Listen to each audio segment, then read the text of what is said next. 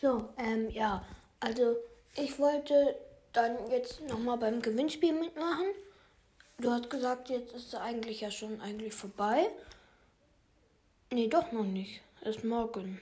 Ähm, aber ich wollte da gerne mitmachen. Und ich finde es eigentlich schade, dass du nicht mehr die alten Sachen machst. Aber eigentlich ist es auch cool, dass du jetzt bei GTL bist.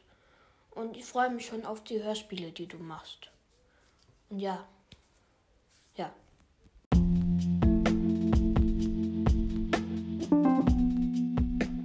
Herzlichen Glückwunsch, du bist der Gewinner und einziger Teilnehmer. Yay! Ähm, sobald ich eine Briefmarke habe, schicke ich dir den Schlüsselanhänger. Dafür musst du mir aber erst deine Adresse schicken. Und sobald du Lust hast, ich habe nämlich jetzt ein langes Wochenende, vier Tage lang, können wir zusammen den Podcast aufnehmen.